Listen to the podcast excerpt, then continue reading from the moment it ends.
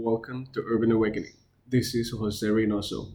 Today's episode is all about fungi, mushrooms, medicinal mushrooms, and the dirty little secrets of the industry behind it. I'm interviewing Jeff Chilton. He's a super rad guy. He was behind the movement of uh, expanding awareness and consciousness through mushrooms uh, from 1980s, late 70s. He co-authored the book with um, Paul Stamets, but you'll hear about that later. But this episode is really interesting for me because medicinal mushrooms have taken a big part in my in my life, in my own evolution. Um, it's interesting how I never even thought about medicinal mushrooms until I moved to Vancouver, BC, Canada and once I got there, I started seeing them all over the place in health shops and whatnot. And I got attracted to them without anybody telling me any specific information. They just looked like cool little guys that if I take or eat them in a capsule form or eat them fresh, I kind of knew my subconscious or my higher self to say, kind of knew that uh, they will bring great benefits. And that was seven years ago, almost eight years ago, and I still almost daily take medicinal mushrooms. They've um, contributed in many, many ways to my health. Uh, I find they bring clarity, they bring um, endurance and energy in my workouts. Uh, and also during this interview, we talk about psilocybin mushrooms, and they've also contributed in my own evolution and path. I believe uh, it's a human right birthright to access these ancient medicine tools. And Jeff Chilton talks a little bit about the story about how this fungi started to infiltrate society and um, how his work with Paul Stamets also helped in creating the base and the knowledge that we can access nowadays. I hope you enjoy this interview as much as I did during this interview and um, subscribe, share the link to this episode. You can also find the YouTube video episode on Urban Awakening YouTube channel, and there's gonna be some links in the description. You can find uh, Jeff Chilton's book on Amazon. It's pretty pricey, but if you are really into cultivating your own medicinal mushrooms or not so um, medicinal in the sense of the traditional way, if we go to the ancient way of medicinal like psilocybin, you can also find information in his book. Blessings, and I hope you enjoy. Okay, welcome everybody. This is Urban Awakening, and I'm Jose Reynoso. Today we have Jeff Chilton. He studied ethnomycology at the University of Washington in the late 60s, and in 1973 he began a 10 year career as a large scale commercial mushroom grower. A founder of Mycomedia, which sponsored four mushroom conferences from 1979 to 1985. Jeff is the co author of The Mushroom Cultivator, published in 1983.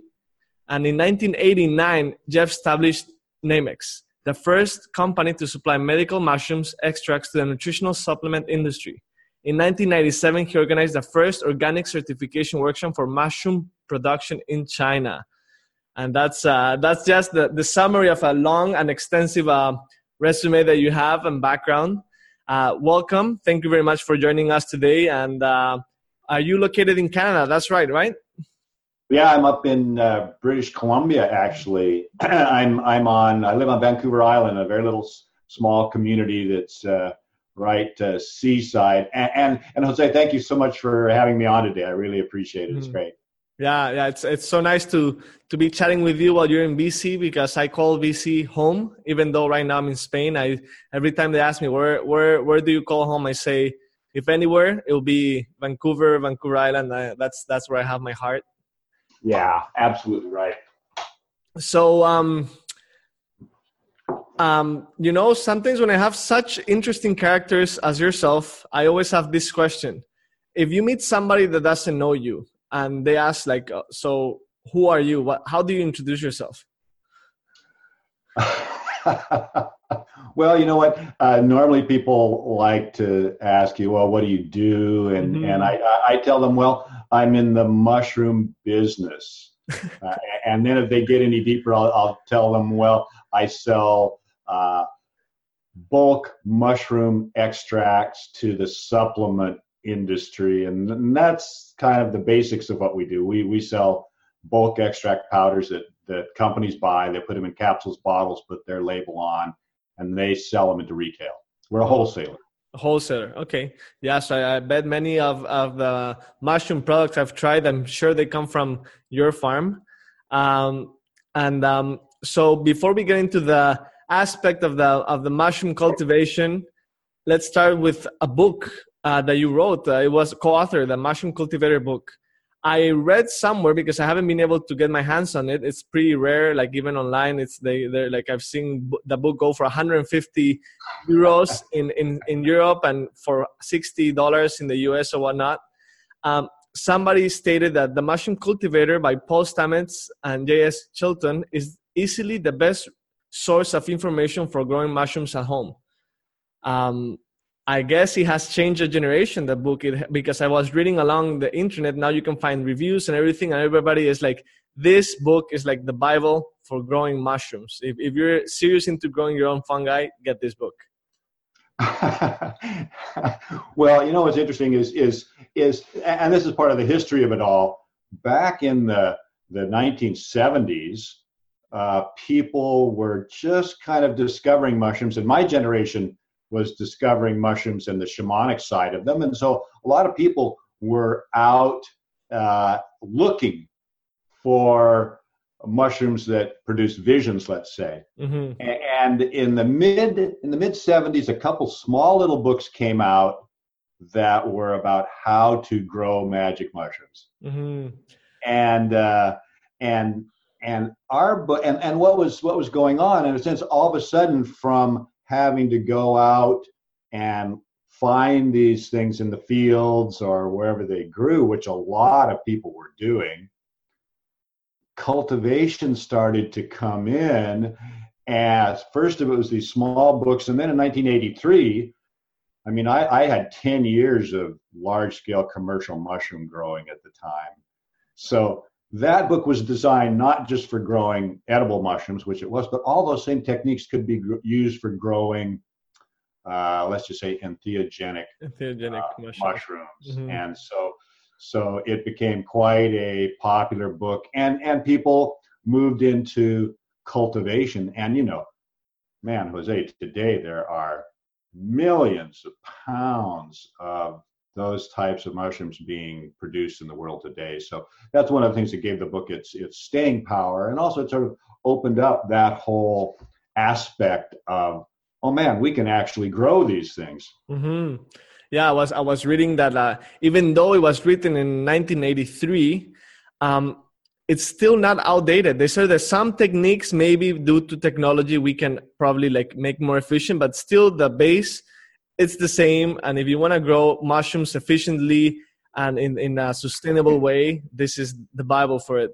So why don't we go to the beginning? Uh, um, were you inspired by Robert Gordon Wasson? And for those that don't know who Robert Gordon Wasson was, he was, uh, for my understanding, he was the pioneer in bringing uh, psilocybin or magic mushrooms into into the Western world or Western um, scope after his uh, first encounter with uh, with uh, Maria Sabina, right?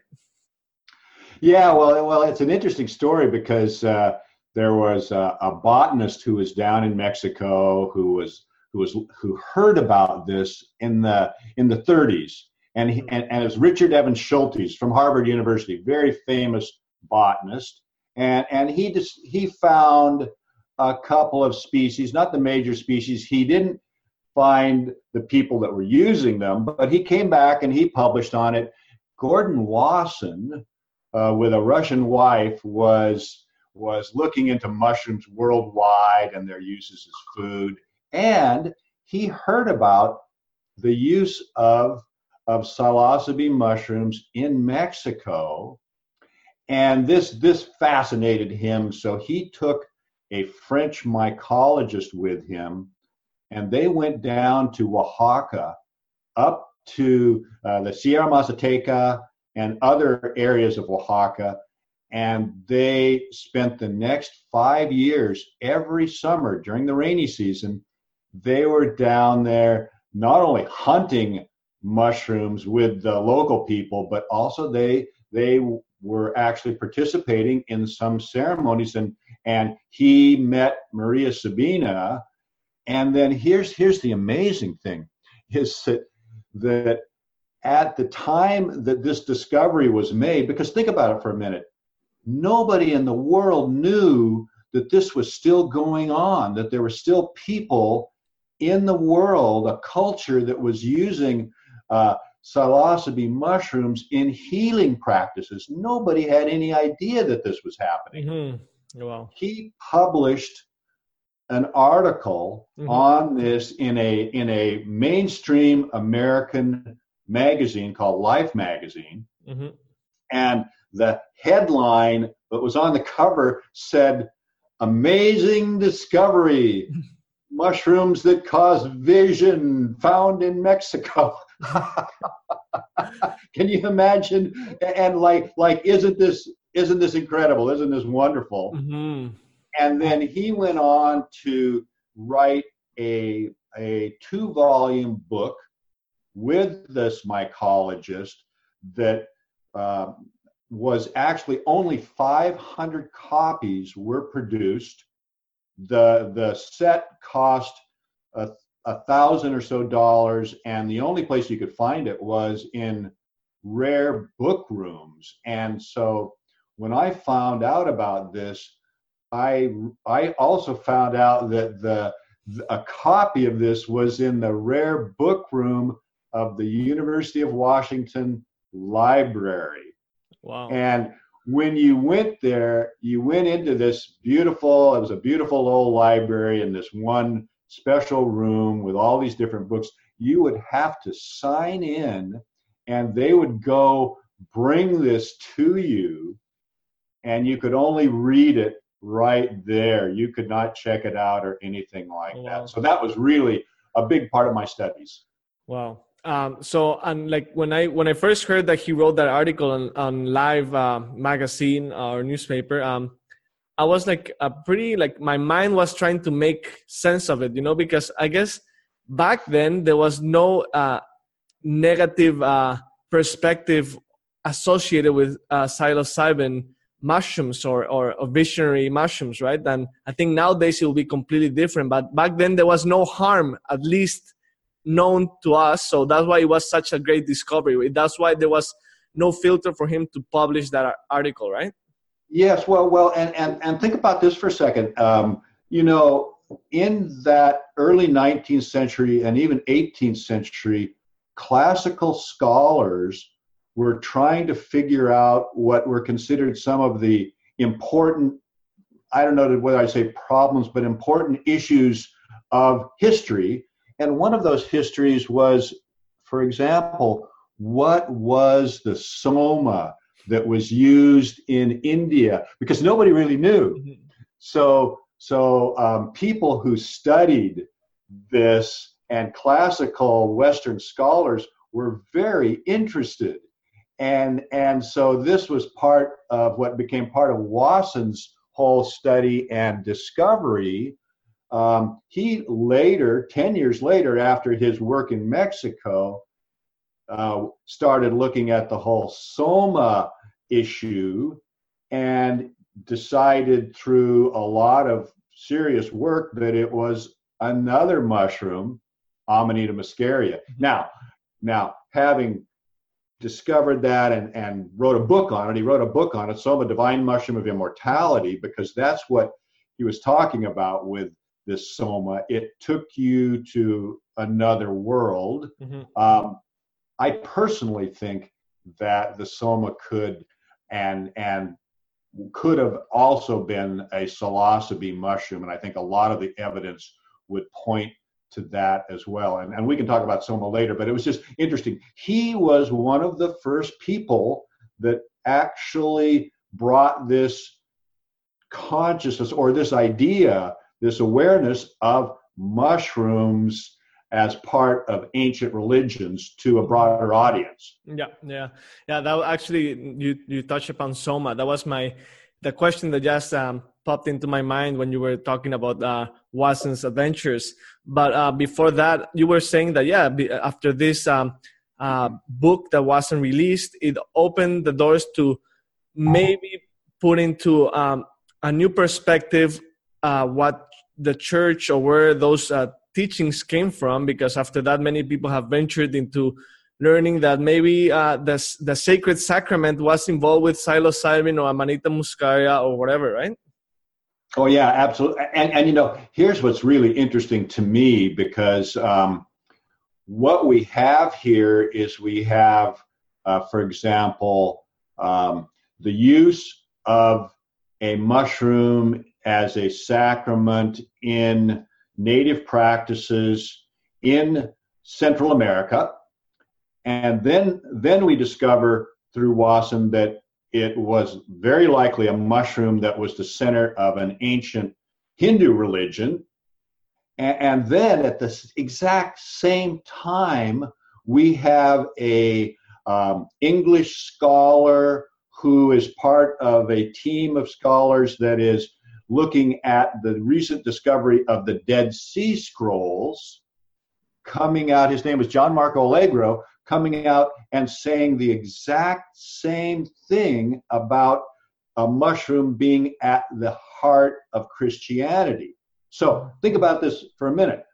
All of a sudden in the 1960s, we have somebody that is saying a mushroom's at the root of, of Christianity and the mystical tradition in Christianity, and a mushroom is at the root of the whole Hindu religion and is the soma. And we've actually found actively being used in Mexico. For me, I found that absolutely astounding that all of this would come out at this same time. And, and it just validated what I suspected because part of my studies at university was around religion and ancient religions, and it validated my feeling and the experience of many others that what was described as a, a religious experience in these early, whether it be Christianity or the Hindu religion, stemmed from mushrooms and possibly other plants. Hmm, and that's a very uh, interesting and important point you're uh, mentioning because for me, uh, I uh, grew up in a Catholic uh, uh, family also, and many many things in religion, like I did understand the message of compassion, love, but many things of the miracles and and the I think I think that the juicy parts of of the Bible and the teachings they didn't make sense according to the steps we were given. You, you know, like at, when you go to church school or whatever. And uh, as soon as I learned about uh, all this discovery with the mushrooms and, and 1970, 1960s, I was like, that was the missing link. That was the that was the that was the I guess like that was the code that we were not given, and that's why many people drifted away from religion because it was just based on on faith and not experiential practices. And I think it was in a crucial moment of uh, humanity, even though I was not alive in those dates. I think it was a crucial moment that it was okay. Here we are, probably the mushrooms. Here we are. We are the experience you're looking for, and now take us take us around the world.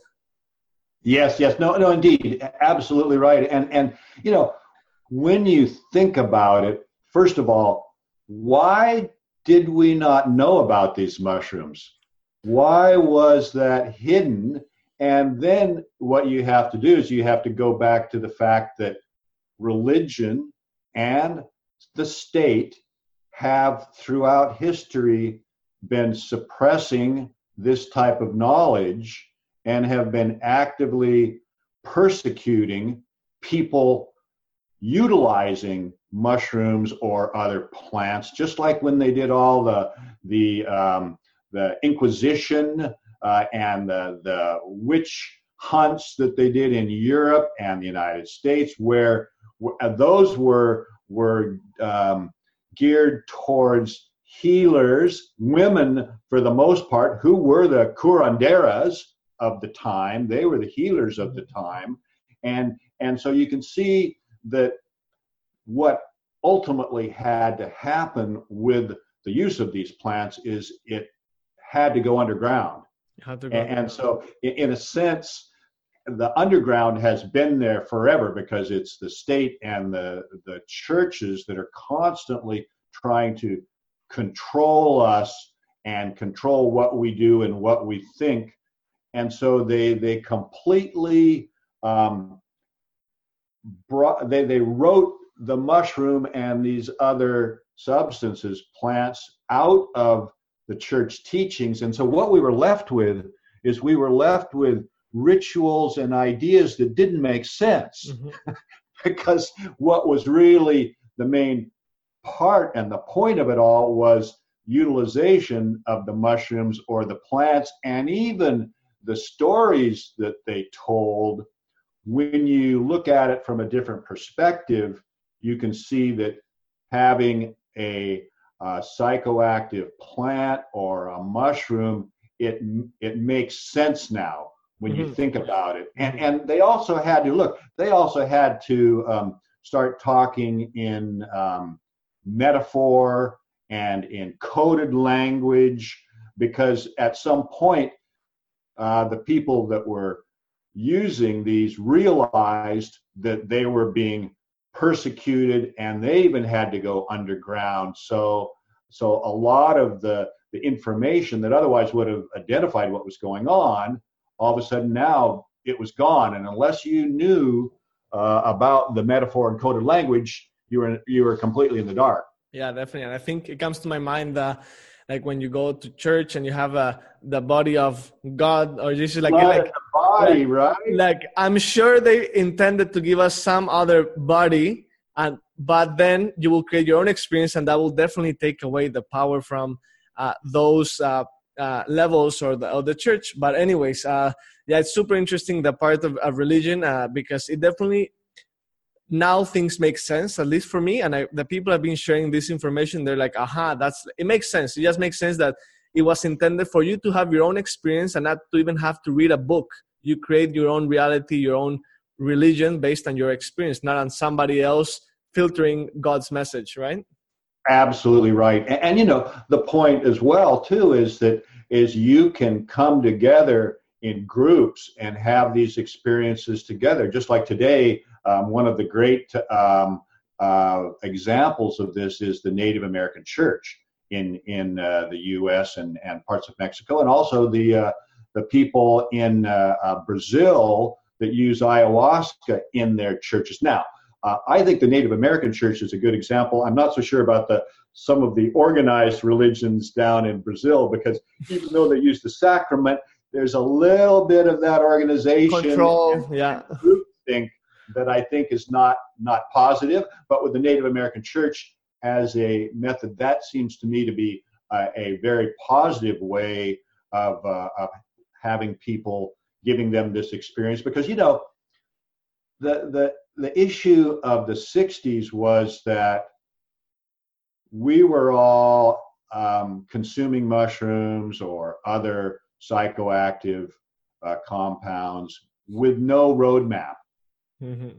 There was no, nothing out there that told us how to use these. Like context. So we were really flying blind. Mm-hmm. mm-hmm. And, and that was that was an issue. And, and the other side of that is that when they criminalized it, in 1965. Well, what that meant is that you had to do it in secret. You had to always be aware of the fact that you could be arrested. Uh, people were arrested and put in jail. I mean, I mean, you know, talking about Mexico back, you know, when this was all happening, and when people got this information about the fact of uh, magic mushrooms in the mountains of Mexico, a flood of people descended on Huautla looking for the mushrooms, including including uh, young people in Mexico as well. Yep. And the next thing you know, you have all of these young people wandering around the Sierra Mazateca very high and local people going, "What is going on?"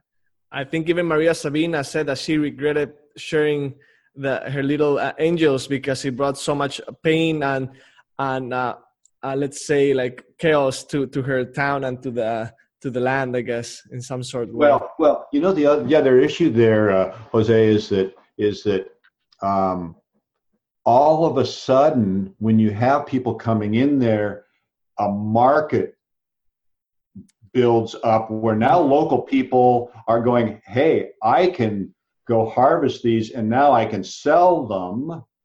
And that and, and so it becomes commodified. And, and this is this is something that that can it always ruin. it always happens, right? Like just like ayahuasca now in Iquitos, they say that it's like going uh, to a Carrefour and getting ayahuasca. You know, they're selling you by the liter, by the kilo, and there's like pseudo shamans or whatever. So it's uh, I think that's that's once we taint uh, nature and medicine with our uh, uh, own belief systems that we carry to those lands, I guess, of monetizing. Well, you know what, and, this is where this is where for me, um, I felt that. And listen, I I, I was in Huautla, but after the fact because you know what happened down there is that in uh, once all of this really started to build up in 1967 or 68 the Mexican Mexican government went in and they put in roadblocks. Oh wow. All the roads going into Huautla they had the army station there so that anybody going in and out they would not let you in. If you're if you're you know let's just say a, a long-haired young person wanting to go to Huautla. And not only that, they went in with the army and they swept through the whole area, rounded up everybody. And if you were an American, they deported you.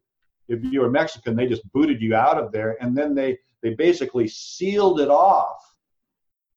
And, and that, that was, that was uh, in place for probably the next 15 years where they had it sealed off now, when I went, went up in there, I went up there in um, 1972. I had an amigo that I knew, uh, a Mazatecan man whose whose um, sister was actually a curandera, and and I snuck in and, and went up there to to visit and to check it out at a time when when really, you know, I had to sneak by the the soldados that were there mm-hmm. and, and had to go in there and it was and, and then and then the funny thing is is that I went back there in 2002 and had a beautiful experience with a woman called Doña Julieta, who was a curandera, and and there was literally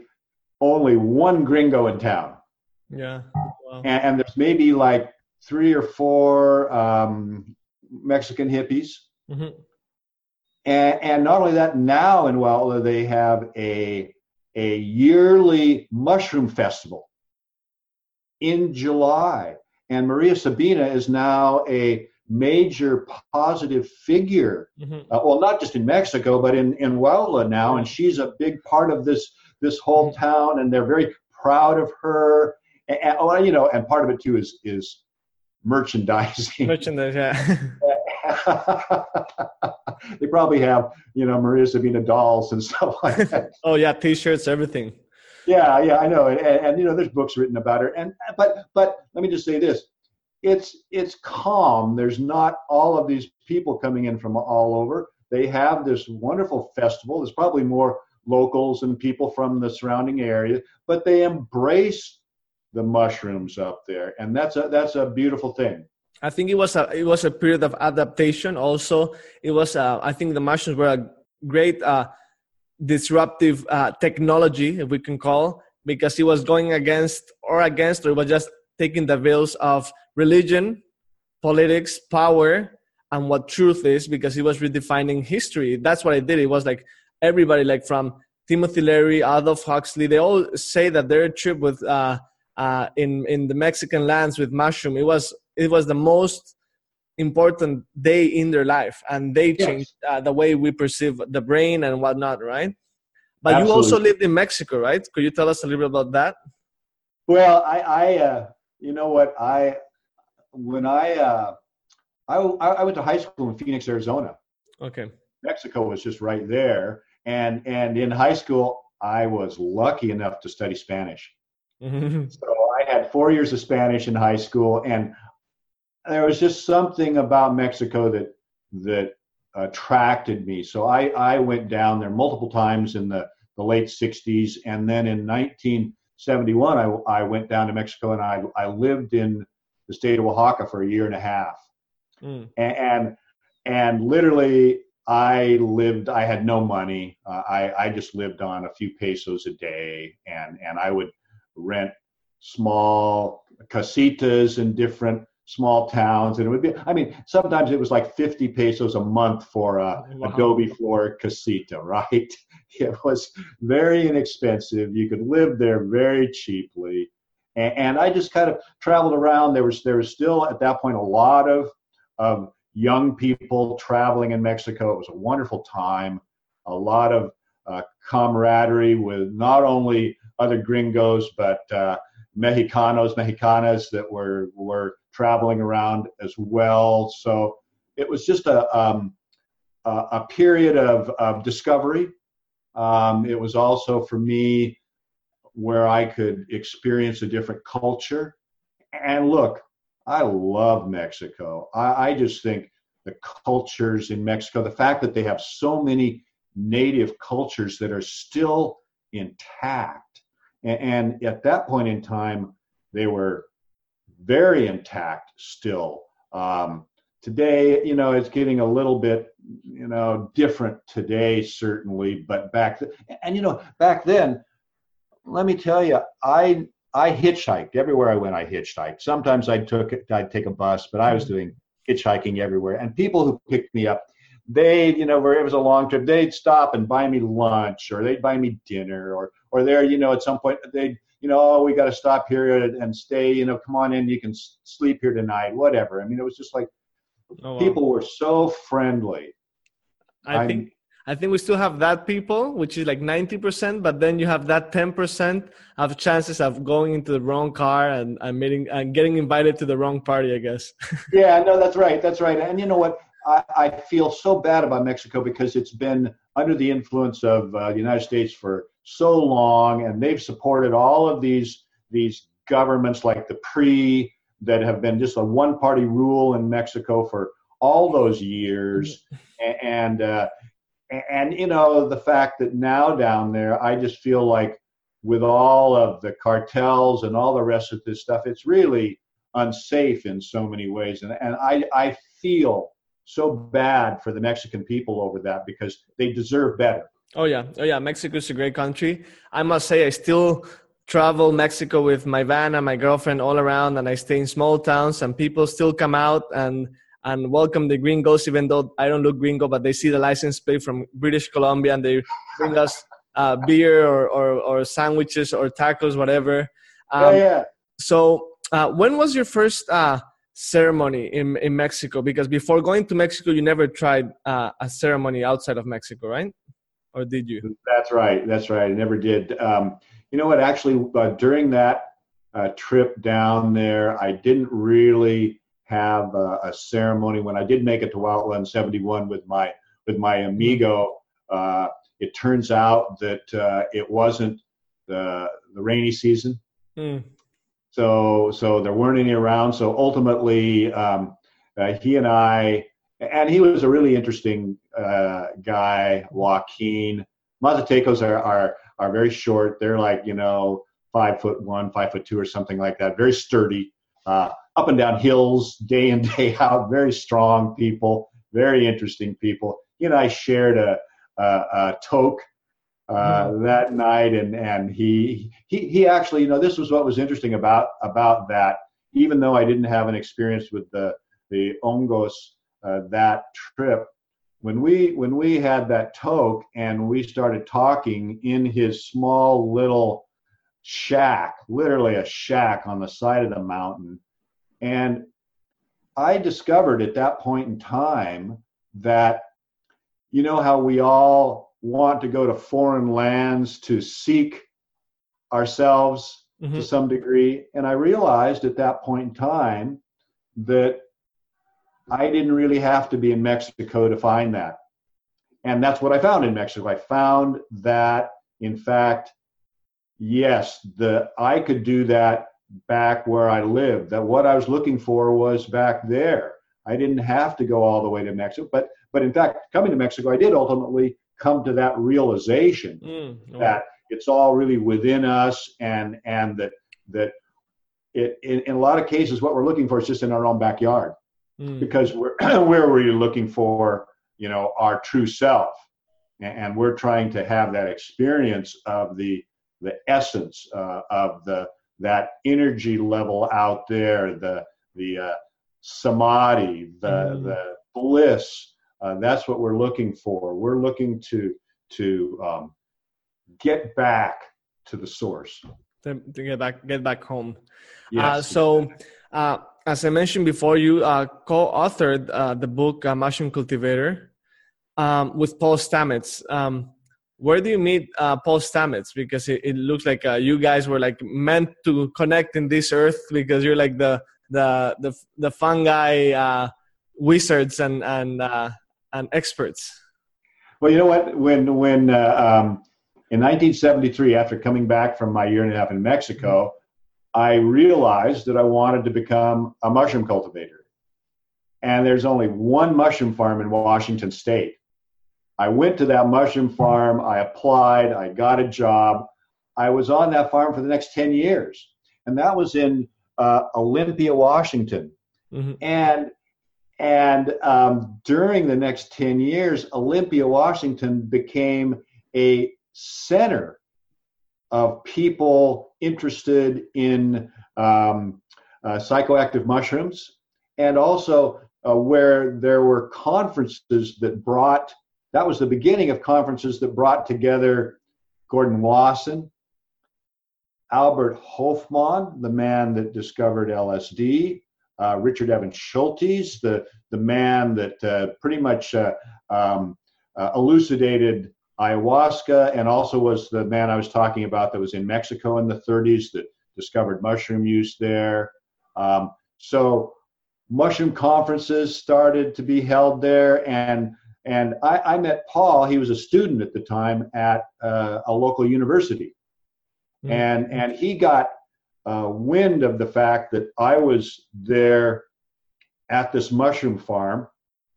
This was about 1977 or something, mm-hmm. and so we met.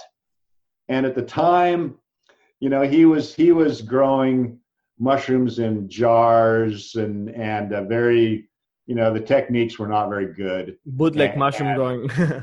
yeah, and, and uh, I was working on a large farm. We we had you know had it all dialed in really well, and so we got together, became very close friends, and in fact we even we even started up. Uh, he and I and two other people started up a a um, organization that that actually had mushroom conferences, and then we sort of continued it on, continued on with it, and our conferences were strictly about mushrooms. And and my part of my role in these conferences was cultivation. Uh, Paul was a lot of identification, and we had other people talking about uh, identification and things like that. But this was the point I, I'm kind of telling you about because in the mid 70s, books were being written too about about the fact of we have these psychoactive mushrooms, these psilocybes, in the Pacific Northwest, mm. in British Columbia, in Oregon, in Washington, and people are out there looking for them and discovering them. So we have these these uh, field guides being written. Paul mm. wrote one, somebody else wrote one, but at the same time that this was happening, um, one of the things that I brought to it was cultivation. Cultivation. Mm. And so, and so, um, in the run up to 1983, Paul and I were were close. We we were working together on cultivation, and we decided to write this book, which which essentially once that book was published, the the ability to cultivate in a major way just opened that whole thing up. And and you know what happened was um, a lot of people, because of that, all of a sudden you didn't see people out in the fields anymore, walking around looking for the wild psilocybes anymore. It that kind of fell away a little bit, and and people started cultivating, and all of a sudden the mushrooms were available in a much more major way. Mm, you're Uh, uh, the last conference we had, by the way, Jose, the last conference we had in 1983 or 84, I think it was, our keynote speaker was Terence McKenna. Terence McKenna. I, I was just actually, my next uh, question was going to be about that last conference, which uh, was named, uh, titled End of Millennium Mushroom Conference, right?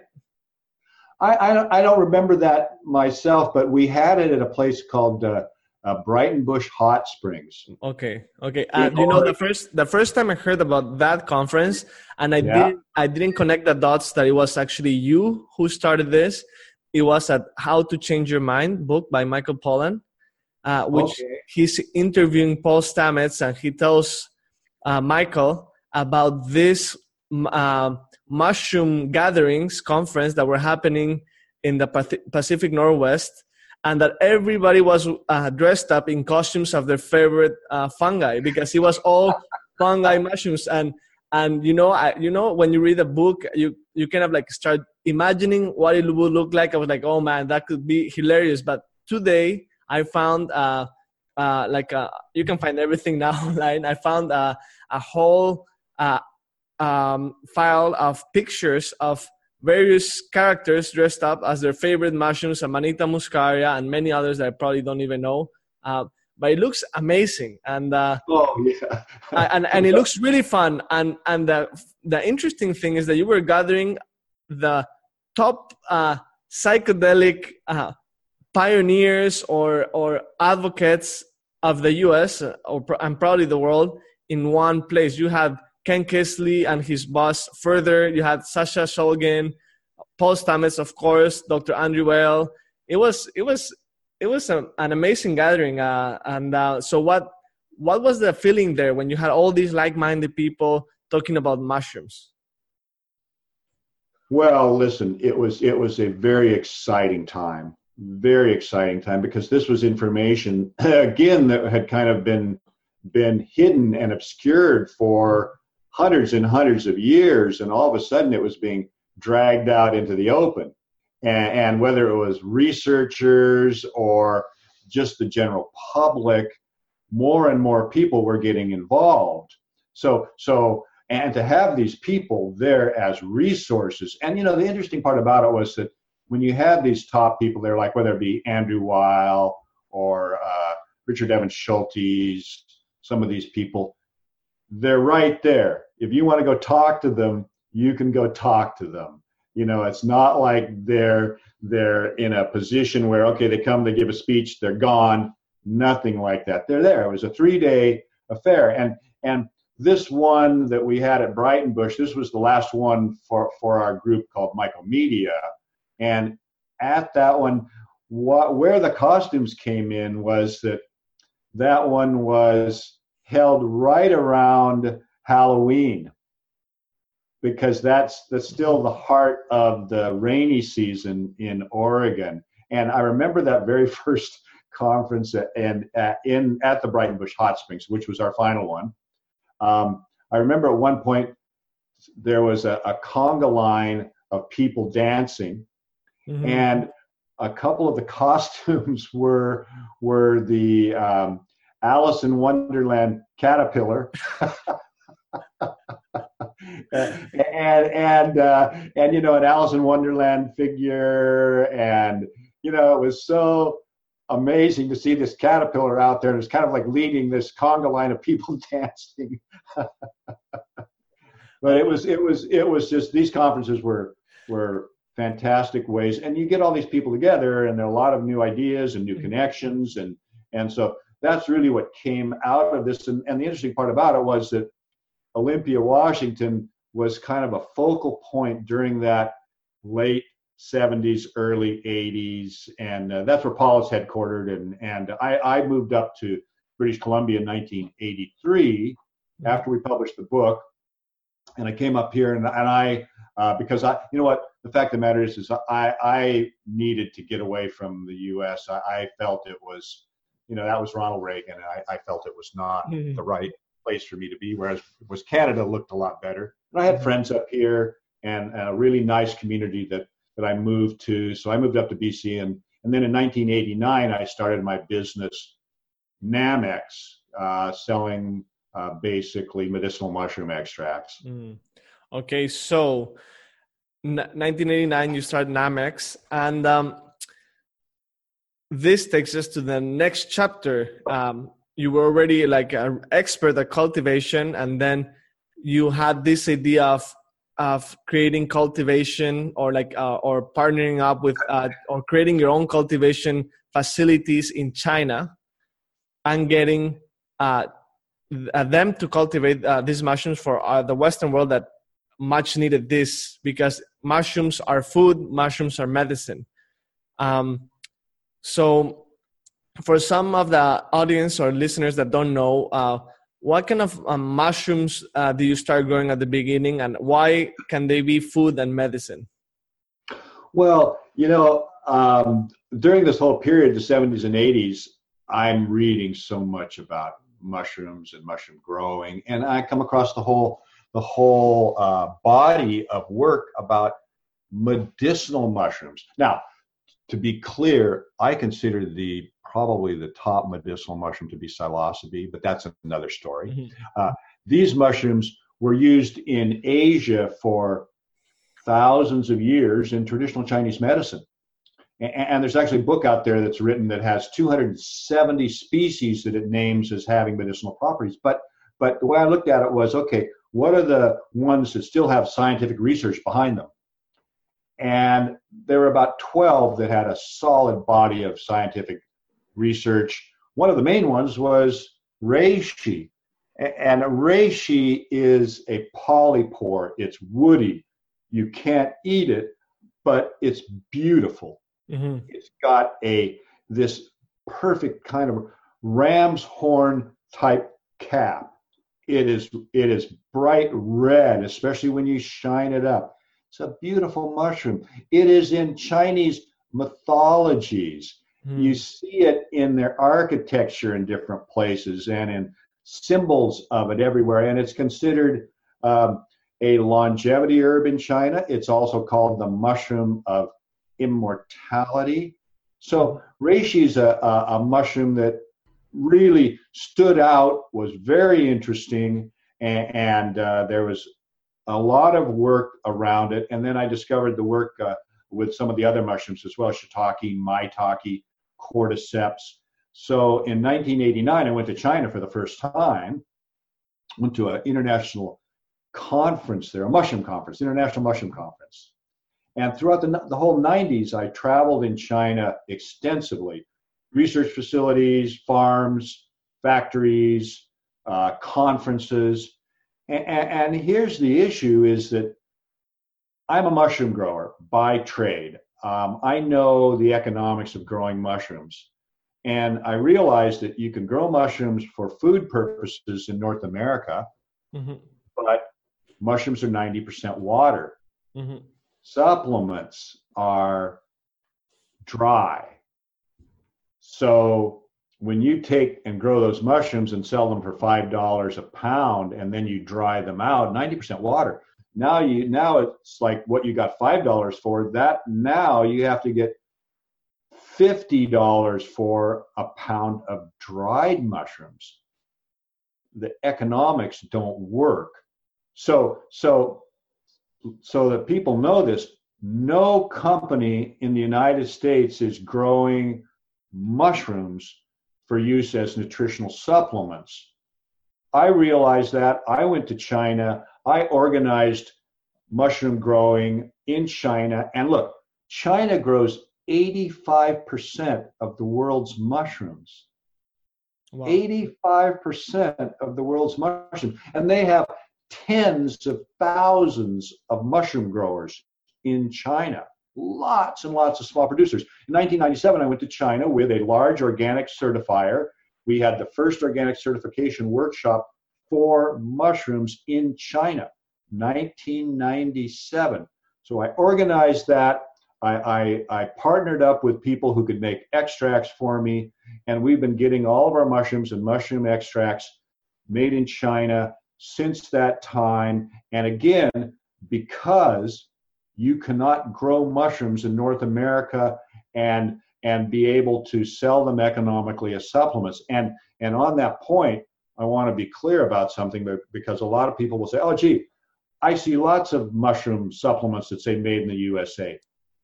What they make in the USA is not mushroom; it is mycelium, and they grow it on sterilized grain. And then after the mycelium covers the grain, and this is all done in a laboratory, it's all sterile. They will dry it, grind it to a powder, grain and all, and then these companies will call it mushroom. Mm. And the easiest way for somebody to visualize this, Jose, is tempeh. There's a food out there called tempeh, mm-hmm. and and uh, let me let me give you the test.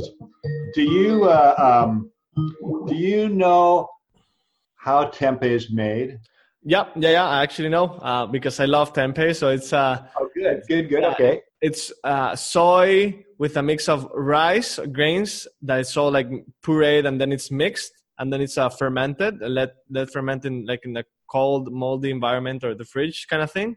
I, I think they have to add a bacteria or something. Is that correct? Okay, I was going to ask you, what do they ferment it with? Do you know what they ferment it with? I I should know, but I don't. I don't, I don't, don't remember. That's fine. Give me one second. No. I'm just gonna put the light. I wanna get the light. Sure.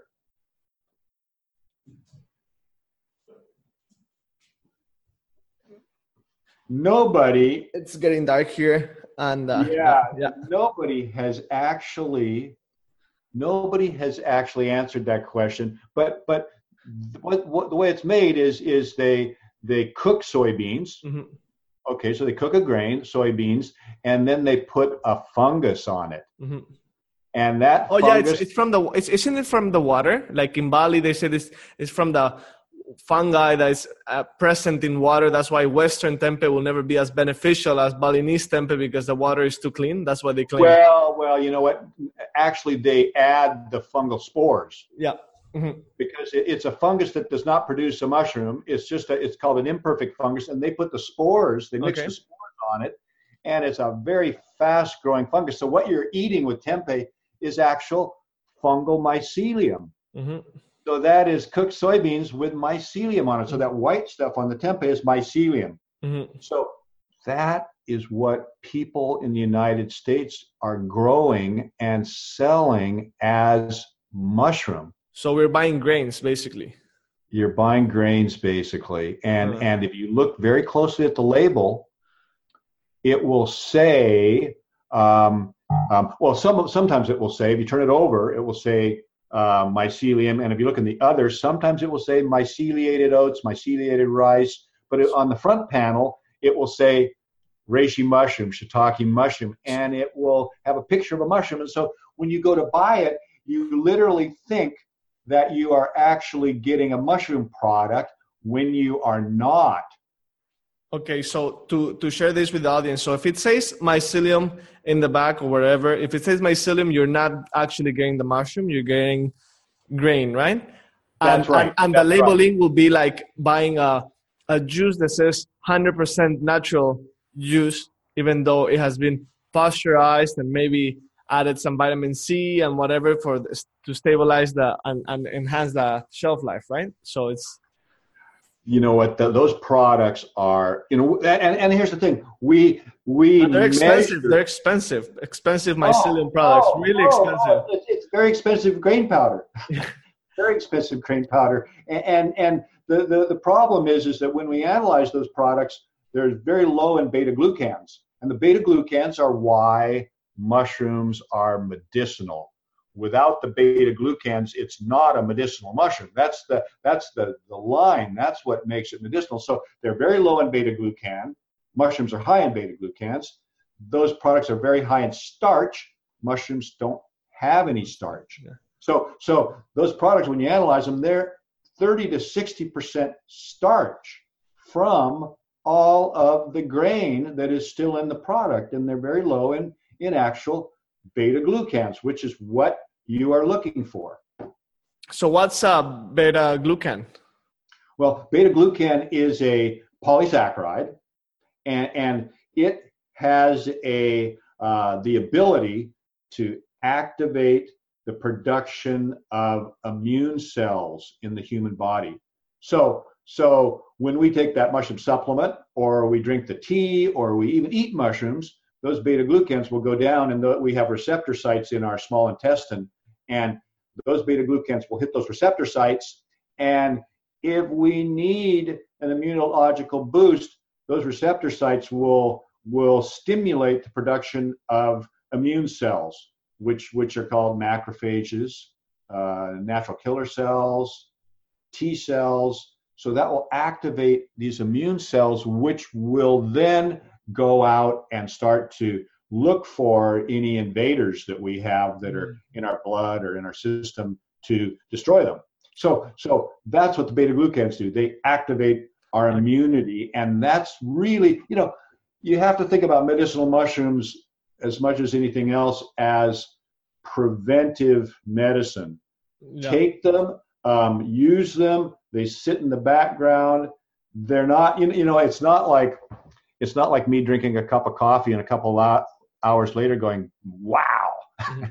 I'm really stimulated." Right? Not like it. It's not like taking uh, ibuprofen and going, "My headache's gone," or aspirin or something. That's not how mushrooms work. Uh, they you have to take them for a while. They work in the background, and and then they're helping you stay healthy. Look at them as, as a preventive medicine. Okay, so basically, we're buying a, a mycelium or or grain uh, um, mycelium.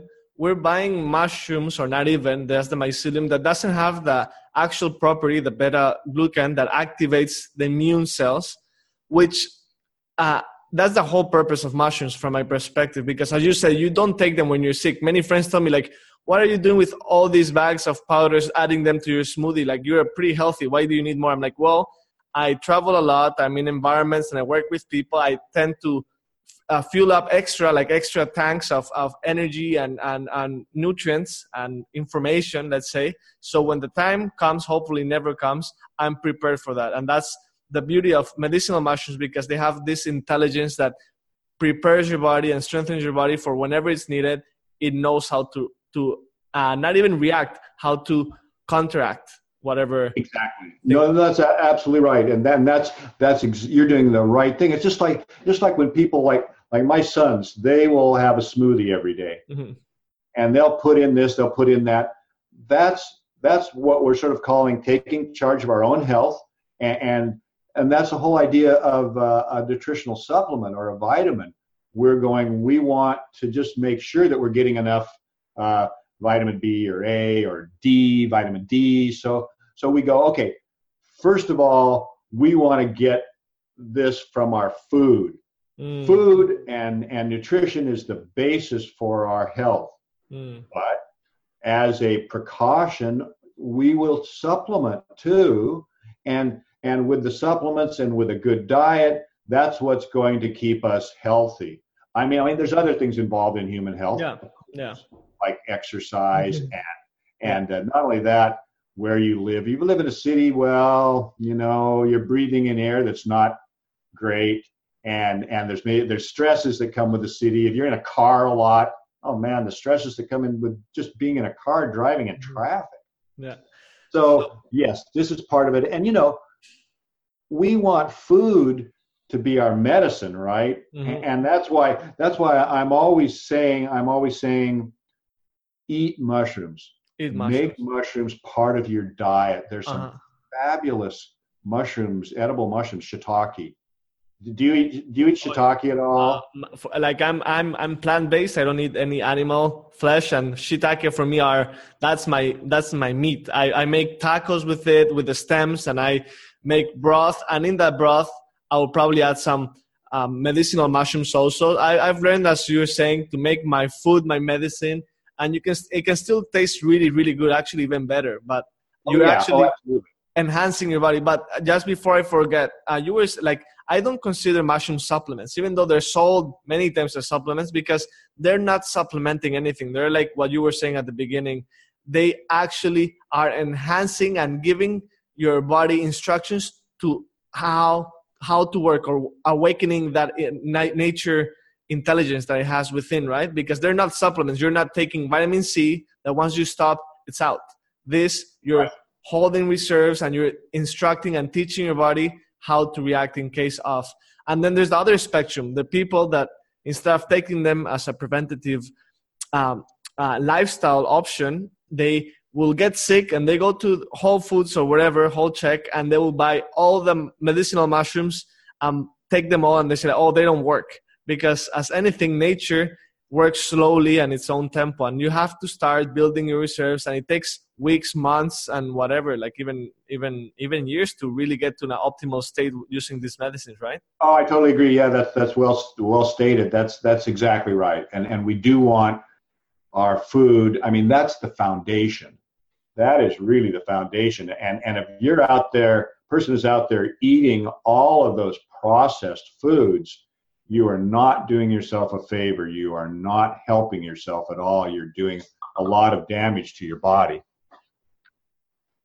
Um, so, what are the different uh, stages or fungal stages? Because as I've, I've, you know, like I'm, I would say I'm pretty new with the mushroom world, even though I've been like four four years, five years, diving deep and, and interviewing different people. Uh, I know Ron Garden, and he also grows uh, mushrooms in China. And I, I, saw he had in his office a massive reishi, and I was like, "Wow, this is this is this is God's greatest gift." Uh, and um, but um, then I see that there's they also sell reishi spores uh, to to intake. So what what should we be looking for and what are the different benefits of the different fungal stages? Well, well, first of all, uh, for people who don't know, mushrooms do not produce seeds; they produce spores. That's how they reproduce. The spore uh, in nature is in the soil. it's in on wood. When conditions are right, the spore will germinate into a very fine filament called a hypha. When multiple spores germinate and those hypha come together, they'll form a network, and that network is called mycelium. The mycelium is the body of the fungus. We would call it the vegetative body, and its role in nature is to decompose. So it is out there, it's repurposing all of that organic matter ultimately into humus for for plants and trees to to utilize. Mm-hmm. So it's a recycler. That's what it's doing. So this mycelial body is out there, and it's also building up reserves of energy so that when conditions are right, and here in the Pacific Northwest, that means it's fall. Mm-hmm. Uh, the temperature goes down, it starts to rain, it gets very wet and moist. A mushroom will come up from that mycelium, which has the energy to produce it. The mushroom comes up, and as it matures, it opens up the gills underneath produce the spores, hmm. which they come out and away they go, and we've completed this life cycle. So, so in terms of actual um, what we would call plant parts of, of this mushroom, we have a spore, we have mycelium, and we have the mushroom itself. Now, so each one of those has been utilized for medicinal purposes. Mycelium in some parts of the world, like China, they grow mycelium in very large tanks and they get pure mycelium, which has medicinal properties. Not as good as a mushroom. Mushroom produces many more complex compounds than mycelium does. Mm. Mycelium on its own. So sometimes these companies they're selling mycelium, they'll say, "Oh, gee, there's lots of research on mycelium. It's mm. got these." Well, there is, but they don't have all that starch in it. That's not, you know, that's the problem with your products. Spores now, and and you know, Jose, the coolest thing in the world that I've seen is in China now they collect the reishi spores. Oh well. And they do that. Think about it as the mushroom is standing up and as the cap is open, they will put a shroud around it, paper, kind oh. of a, a stiff paper around it, so the spores cannot escape and they put a bag at the bottom of uh, where this, the stem is right in the center and the, a plastic bag. The spores fall down into this bag, and so they collect the spores. And one reishi mushroom can produce half a kilo, 500 grams of spores. It is incredible.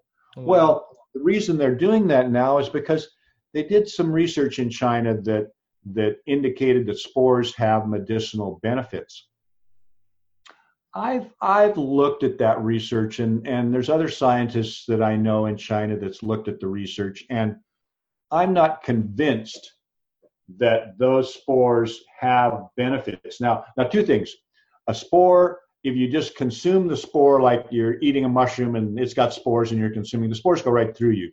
We we cannot crack that hard shell that the spore is in. Mm-hmm. Uh, so a spore, we can't eat spores, and uh, but what they do in China is they put them in a process where they they claim to crack, crack yeah. the shell of the spore. So they talk they talk about it as uh, uh, cracked spores um, or broken spores, and but but you know, and it's really pricey. It's really pricey oh, when I see the, oh, the, the, products of reishi spores.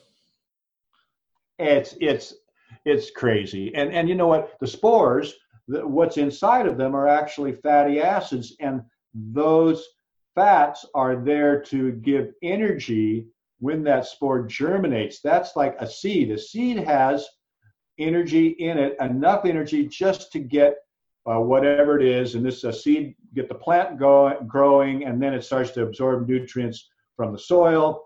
Uh, same with the spore; it gets that uh, uh hypha growing out, and then the hypha gets onto its food source and gets its food from that. But it's mostly fatty acids, mm. and there's claims for all sorts of what's really inside the spore. But but I personally don't. From what I've seen of the research, I, I'm I'm I don't really think that uh, spores are a beneficial medicinal mm. uh, product. So I, we don't sell them. I don't encourage people to buy them. They're too expensive. A lot of the spore, and sometimes they'll sell spore oil, mm-hmm. and and actually, you know, the the problem is is is maybe you get this uh, bottle of spore oil, and actually what it is is be a soft gel, and inside would be the spore oil. I know people that have bought that and they said, you know what, most of that oil turned out to be just vegetable oil how do you really know what's in that capsule? Oh, yeah. How do you really know how much is reishi spore spore oil? If it, even if it were 100% spore oil, does it really have any benefits? Personally, I don't think so. Yeah, I, I guess they realize that the Western world likes expensive and very unique products, and they're uh, uh, banking on it, right? They they have to make uh, their their their Christmas, like we say in Mexico. Well, um, yeah. And uh, although let me say this uh, mm-hmm. quickly that the spore business just got a started out in China and companies in China were selling these spore products and they claimed that this reishi spore would do everything in the world that you can imagine. And so that's really where it got its start. And now it's kind of filtered over to the US. And I just think that until there's some really good research avoid it. It's not really credible, in my opinion. Uh, yeah, and I think we'll, we need lots of independent research because if you pay the right scientists and you tell them what to look for, you, they will always find that. That's what has been happening with the FDA for as as long as I remember, I guess. You know. Um, Absolutely.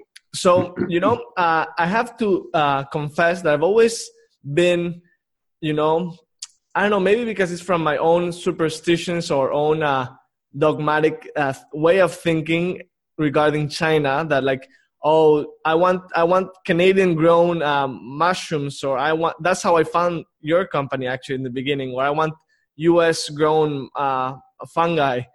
Is there you've you started since 87 or 89 you said uh, the organic uh, uh, training in China.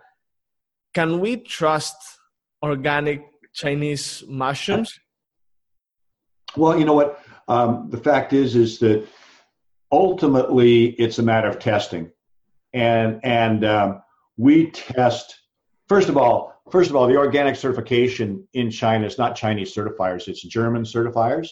Okay. So it's a high quality certification organization. And then before our products even leave China, they are tested for pesticides, they're tested for heavy metals, they're tested for microorganism, all being tested in third party laboratories uh, that are that are international laboratories, not like not like in-house in China or anything like that. And then when our products get over to North America, we test them again with different laboratories over here. So our products are all tested twice. And and look, I understand people should always be aware of the fact that there are food products, there are supplements that I mean I mean so much of our food and uh, is being grown with chemicals. I mean mm-hmm. the the millions of tons of chemicals are are put on crops in Canada, in the United States. Uh, unless you're buying organic, you can be sure that you will be getting a certain amount of pesticides or or other problem chemicals in your food. Right now, they've they've shown in in the United States that there's all sorts of contamination now with glyphosates, which are a product of this Roundup, which is a chemical that gets sprayed on a lot of crops in North America. So I I totally understand, and and I I've been certified organic since 1992. We we certified uh, growers in China in 1997. Um, I believe in organic certification. I, I believe in clean food. I, am totally against the use of chemicals on on food. So so for me, I have to be selling a, a clean product. So mm. so no, everybody has to be vigilant about what they purchase and and I'm also somebody who totally totally believes in buying local. If I can buy local, I will. I don't like it when I see an apple in my market that comes from New Zealand. I mean, why? Yeah, yeah. Why? I, I want I want local food. But again, the issue is simply that it's too expensive to grow mushrooms as supplements in North America. So I have to take my organic ethic to China and say, look, you you need to start thinking about this. And you know what? They China is really, believe it or not, they're doing a lot. Um, and there are lots of companies that are growing organically now and are looking at this method of, of production. And that's important. We have to push them, just like in China now, they're the world's number one um, producer of solar cells, and they have more solar cells in place than anywhere else. They have electric trains. When I'm over there, I'm riding around in China on a train that's going 300 kilometers an hour. Wow, it's electric train. Wow. Yeah, it's fantastic. And so, so you know, people can can talk about China all they want, but I just say, look in your own backyard because you, your uh, your your companies in, in your country are using tons of chemicals. Yeah. Yeah. Okay. Thank you. Thank you for uh, uh, letting me know that and give me a peace of mind. So uh, I started using mushrooms uh, because my own uh, um, curiosity of uh, enhancing my performance and and you know I, I love studying books and learning about any kind of uh, spiritual or or or high performance uh, techniques and whatnot. I, I, I love doing sport and I also host retreats where I need a lot of energy during those days because I become the father of X amount of people for a number of days and I need a lot of energy and peace of mind that after that I'm not gonna have my immune system jeopardized. Um, I'm gonna tell you the mushrooms I, I usually tend to get at the shop and if you could tell us a little bit of, about them of the ones you want maybe. Reishi you already mentioned it uh, lion's mane. It's becoming a big trend because sadly enough many of our parents or elderly people are not even that elderly just relatives are having brain issues. What's uh, lion's mane for well, lion's mane actually has has compounds that stimulate what's called nerve growth factor. Mm-hmm. And nerve growth factor is is a, a, chemical that we have in our, our head that will stimulate the production of nerve cells, neurites. And, and you know, we nerve cells are being destroyed and created all the time in our body.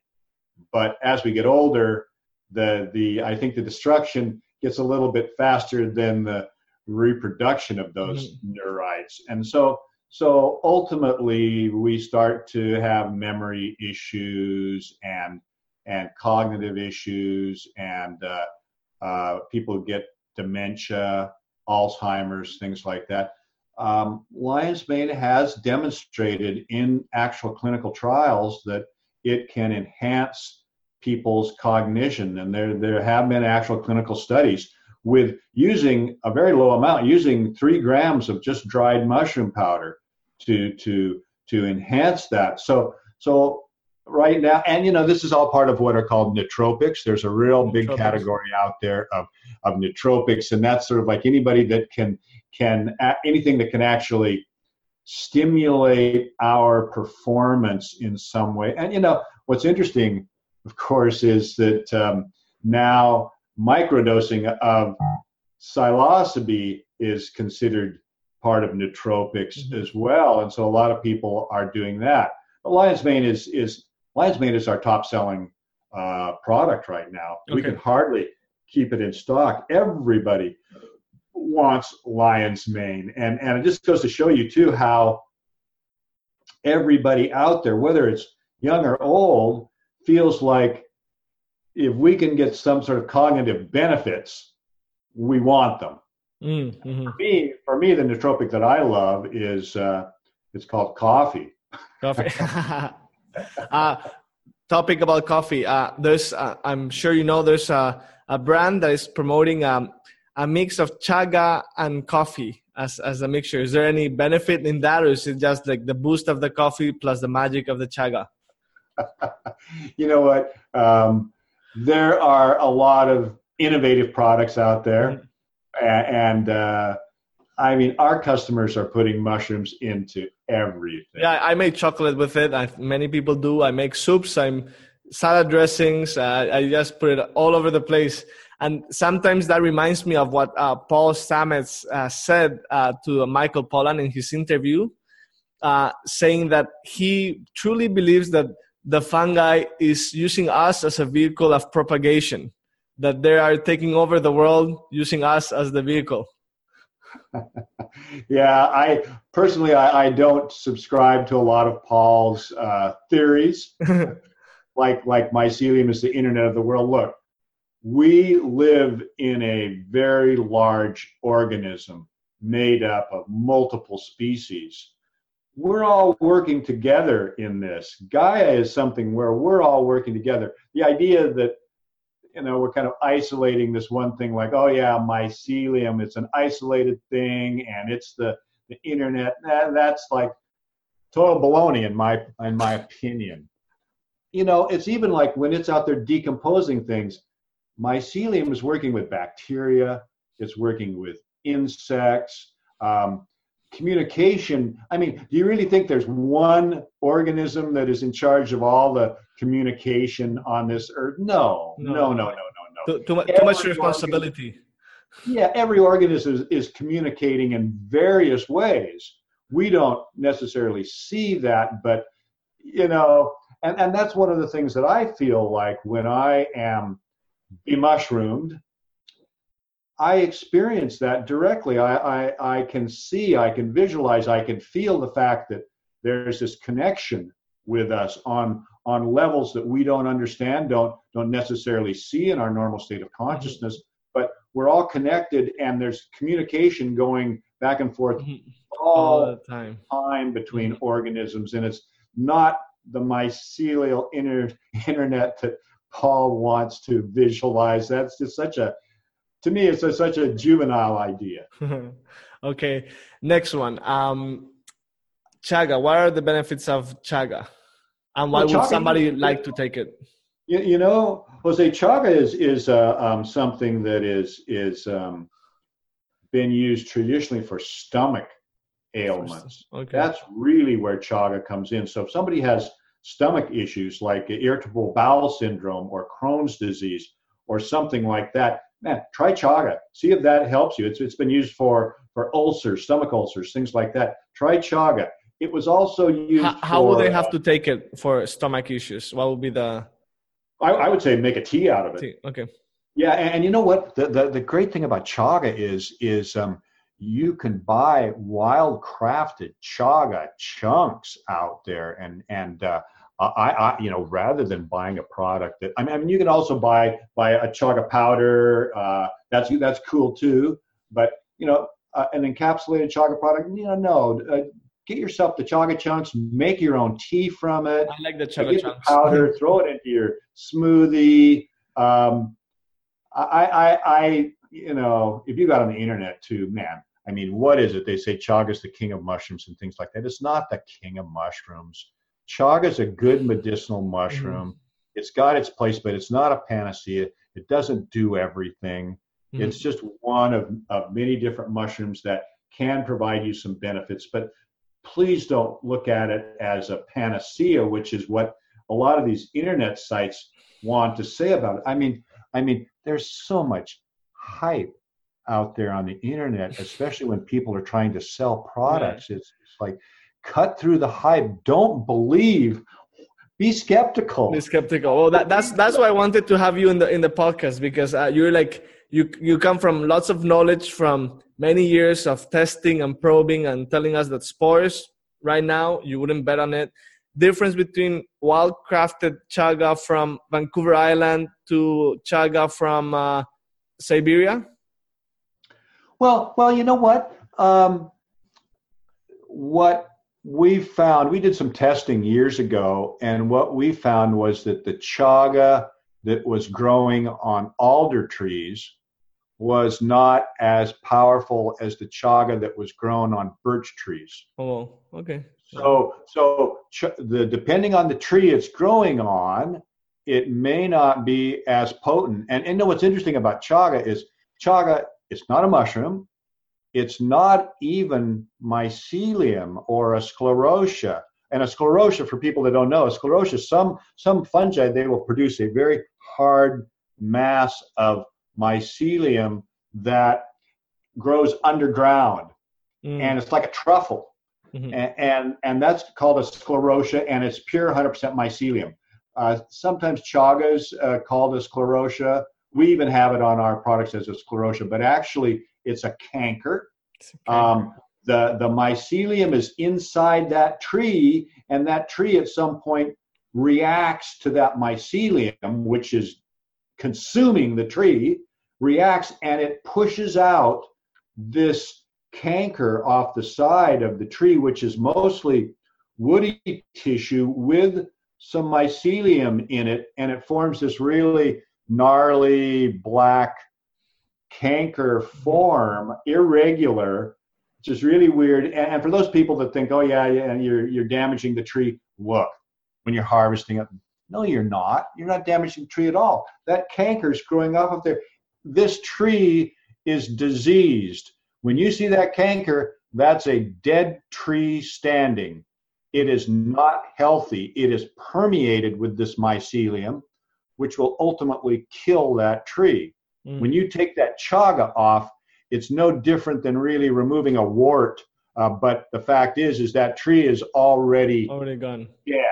It's already. I mean, it's not dead at that point. It's it's living, but and it may be alive to some degree, but it is dying because that chaga is going to completely take it over until finally the tree collapses and gets consumed completely. But but if you see that chaga on there, it's a diseased tree. Chaga is a parasite. Okay.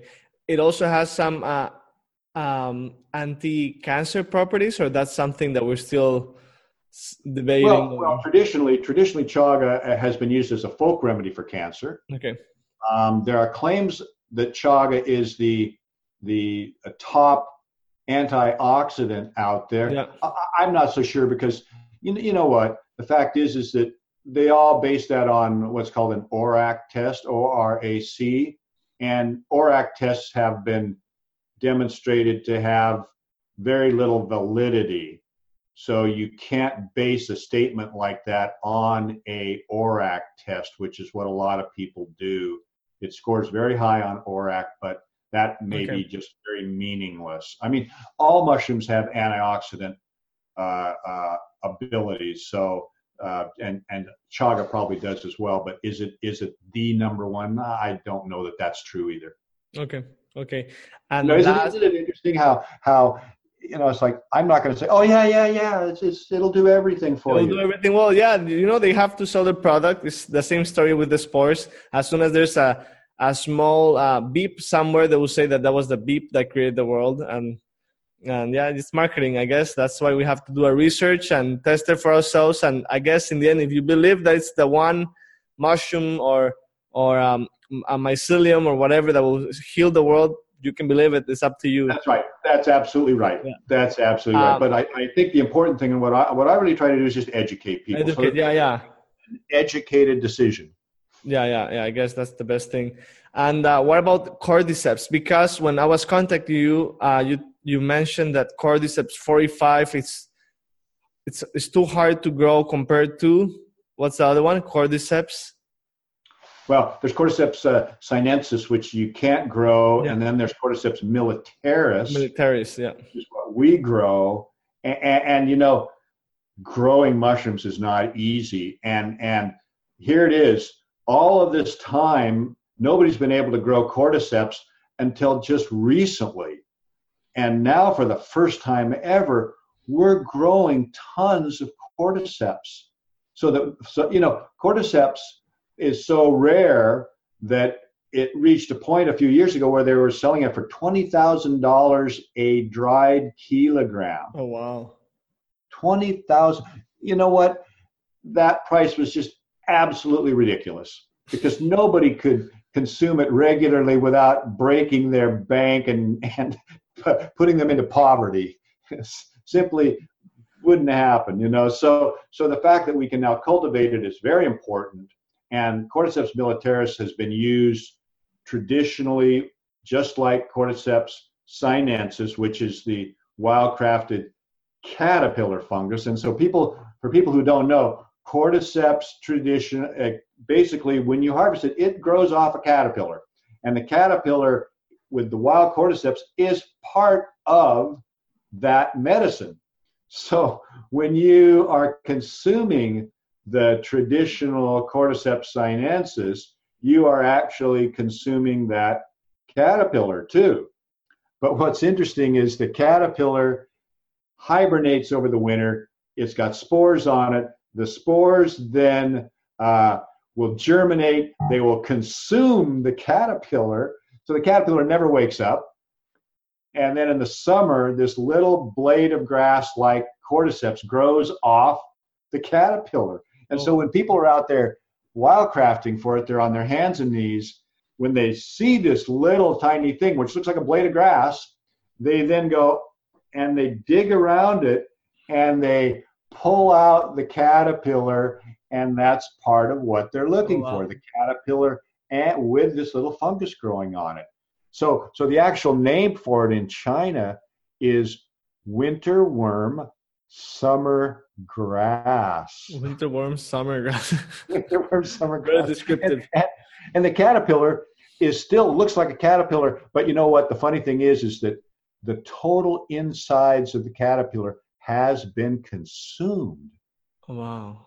It's the the mycelium has consumed the whole inside, and it's actually a sclerotia inside. It's a hardened mass of mycelium, but the caterpillar body, the skin, is still there. So, uh, so you have this caterpillar with this little little tiny blade of grass like like um, fungus growing off of it, and that is the traditional winter worm summer grass that they use traditionally as grass. a medicine. And what they use it for is fatigue. When people are coming out of a long illness, they'll give them cordyceps to help them escape that period where they're they're tired, they lack energy, they can't seem to to get healthy again. They give them cordyceps. Um, the idea of fatigue has then translated over here to the west, where people use cordyceps for athletic types of issues, but maybe just general. If you're if you generally feel weak and a malaise and like you're just your immunity doesn't feel right, cordyceps could be a, a good Okay. uh, supplement for for a person. Okay, awesome.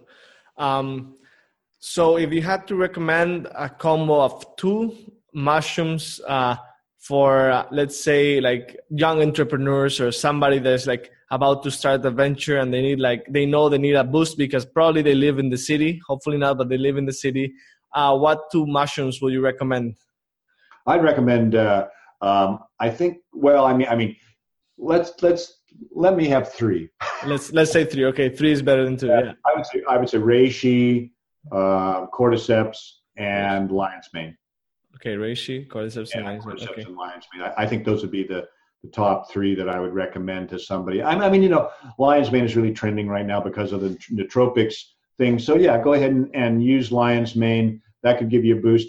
You know, what's interesting is that it's not the only one that will stimulate nerve growth factor. Reishi's shown those same abilities. Um, and then cordyceps, you'll have that underlying anti-fatigue energy thing. So those three I think would be a, a very okay. good combination. Is maitake also good for the brain? I, I, I think so, right?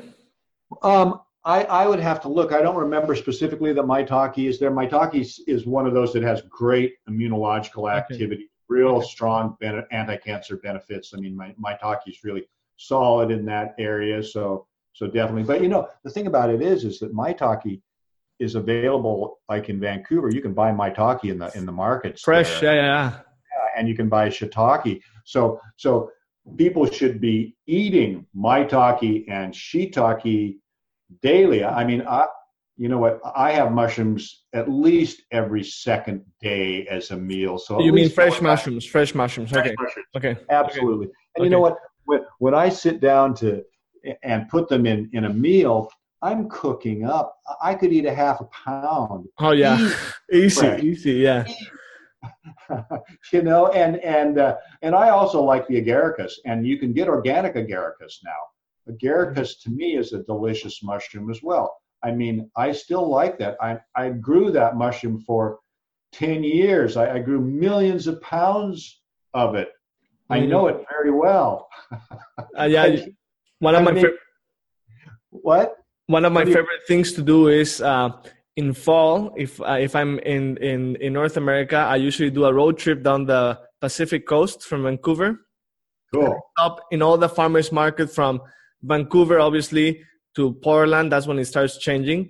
It's amazing the the colors of the mushrooms of all these mushroom growers or foragers. You you can see yellow maitake, purple. I don't know. It's just so beautiful to see the the wide array of of mushrooms that you can in- incorporate into your food as a daily supplement. Absolutely, and it's you so know, tasty.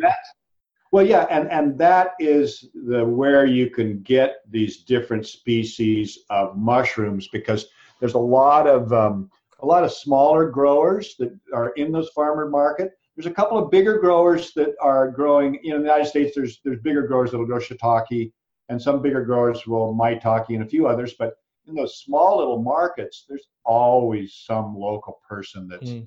growing mushrooms and bringing it to the local market. Mm.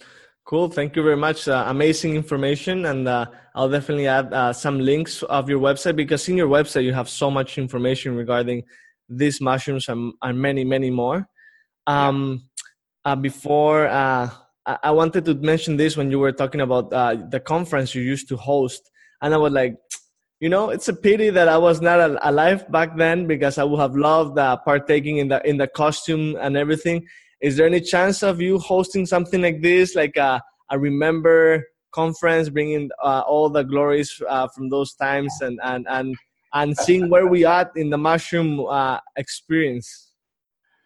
You know, no, actually not, and and it's too bad. I, I agree, but but you know what? Actually, actually, let me say this there are a couple of mushroom conferences in the U.S. that are like that. One of them is called uh, the Telluride, Telluride, Festival. Okay. That they have in the summer every year in Telluride, Colorado, and a couple of things they do. They have people in costumes, and they have a parade through this little town uh, uh, from of all the people that attend this conference, and people are dressed up in all of these different costumes. Mm. So the Telluride Festival for sure. Okay. And, and I think you might check too, people could check on Breitenbush Hot Springs.